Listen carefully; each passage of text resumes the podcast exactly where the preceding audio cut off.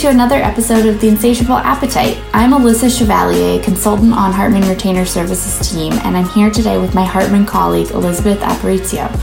Today, we're talking about some of the work that we're doing around consumer responses to the COVID 19 pandemic we're going through. Hi, Alyssa. It's so great to connect with you on this really important topic. Uh, and as you know, the Hartman Group is doing a lot of ongoing research, both qualitative and quantitatively, around this evolving uh, situation. Yes, and as part of that, we're doing some mobile ethnography to speak to, with consumers virtually since we are all working from home as well. Um, and this has really been helping us to understand how the pandemic is impacting consumers' lives right now, as well as allowing us to translate this into an understanding of how consumer attitudes and values will continue to evolve as we move forward. Yeah, certainly. And one thing uh, in that, in speaking with consumers, one thing that really stood out to us is how consumers are really quickly adapting their behaviors and finding new avenues to meet both ongoing needs uh, and emerging needs in this in this changing environment. And some of those needs are really foundational and they've existed for some time. If you think about things like parents trying to feed their kids uh, and, and, really just generally trying to please everyone that's sitting at a meal together, or the other needs around access and availability are emerging for more and more consumers right now due to the crisis specifically, or there's others that are just having some more urgency. If you think about things like health and wellness or immunity in particular, uh, and then but but across all of these needs. Uh, consumers are really showing uh, a nimbleness in how they're finding new solutions and really adapting their behaviors. Yeah, for sure. And uh, one of the ways we see that is on a topic that has been making a lot of headlines.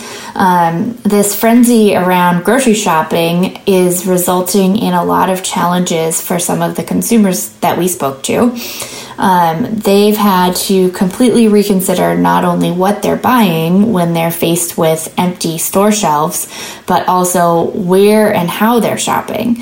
So, for instance, online shopping, of course, suddenly has new relevance but this is also exposing a lot of tension points with consumers encountering delivery delays, and they're really worried about the impact of their choices on the welfare of the people who are delivering their groceries. Yes, yeah, and there's a lot of new uh, tension points in the kitchen as well. Uh, once they do get their groceries home in whatever means uh, they're able to, um, there there's still a lot of needs around nutrition that are certainly not new, uh, though they may have more urgency behind them with current health anxieties.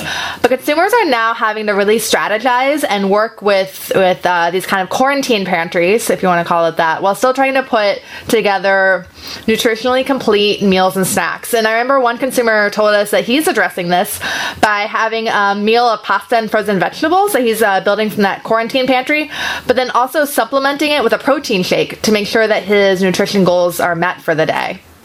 Yeah, that was a really interesting one. Um, and we also saw this um, taking shape in terms of consumer social needs. Um, so, a lot of the consumers we talk to are finding new and different ways to deal with the feelings of isolation that are coming out of having to stay at home all the time. Um, several of them mentioned that they're connecting with friends over video chat for virtual happy hours, which are not only bringing together groups that regularly see each other, but these are also being used to reconnect friends and family who are spread aco- across the country or maybe even the world. So, even though these tools were available before and many of us were using them, the sudden integration of them into kind of all aspects of daily life is really making consumers think about using them in new ways that they hadn't been doing before.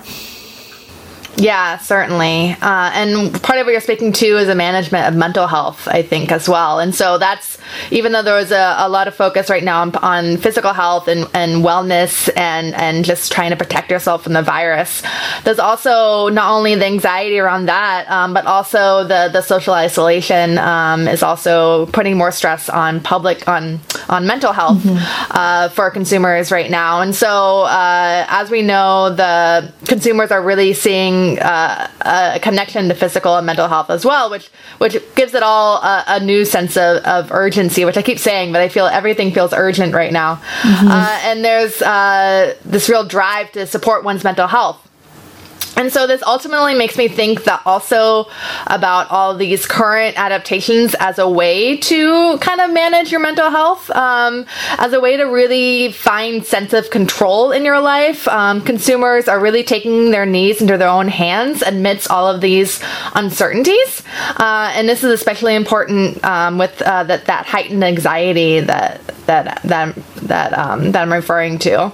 And so at the end of the day, even though we're talking about food uh, and feeding feeding our households, we're also talking about these deeper cu- cultural needs around things that are really uh, about empowerment and and self sufficiency and kind of taking care of yourself and taking care of others. Yeah, that's absolutely right.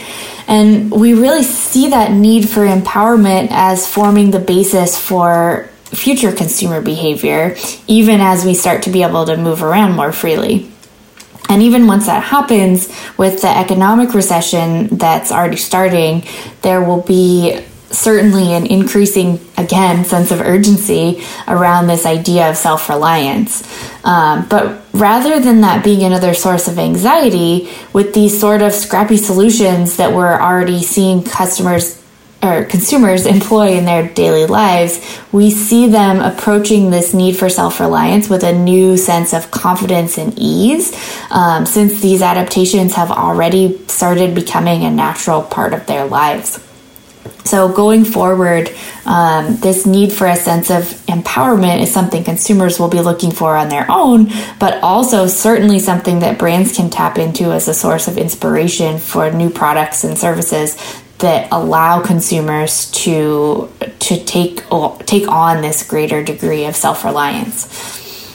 Yeah, certainly, and that's um, that's a really important uh, foundational consumer need that's really we see emerging out of out of all of this, um, and and out of this kind of um, adaptation that we're seeing.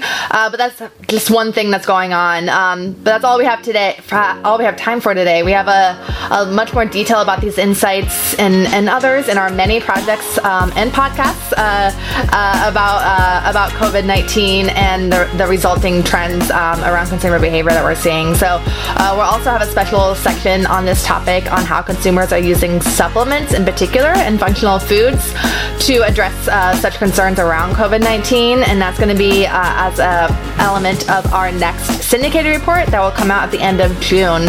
So this is certainly just um, the first of many investigations, and this is a really important topic. Yeah, thank you so much, Elizabeth, for joining me, and thank you for tuning in this week.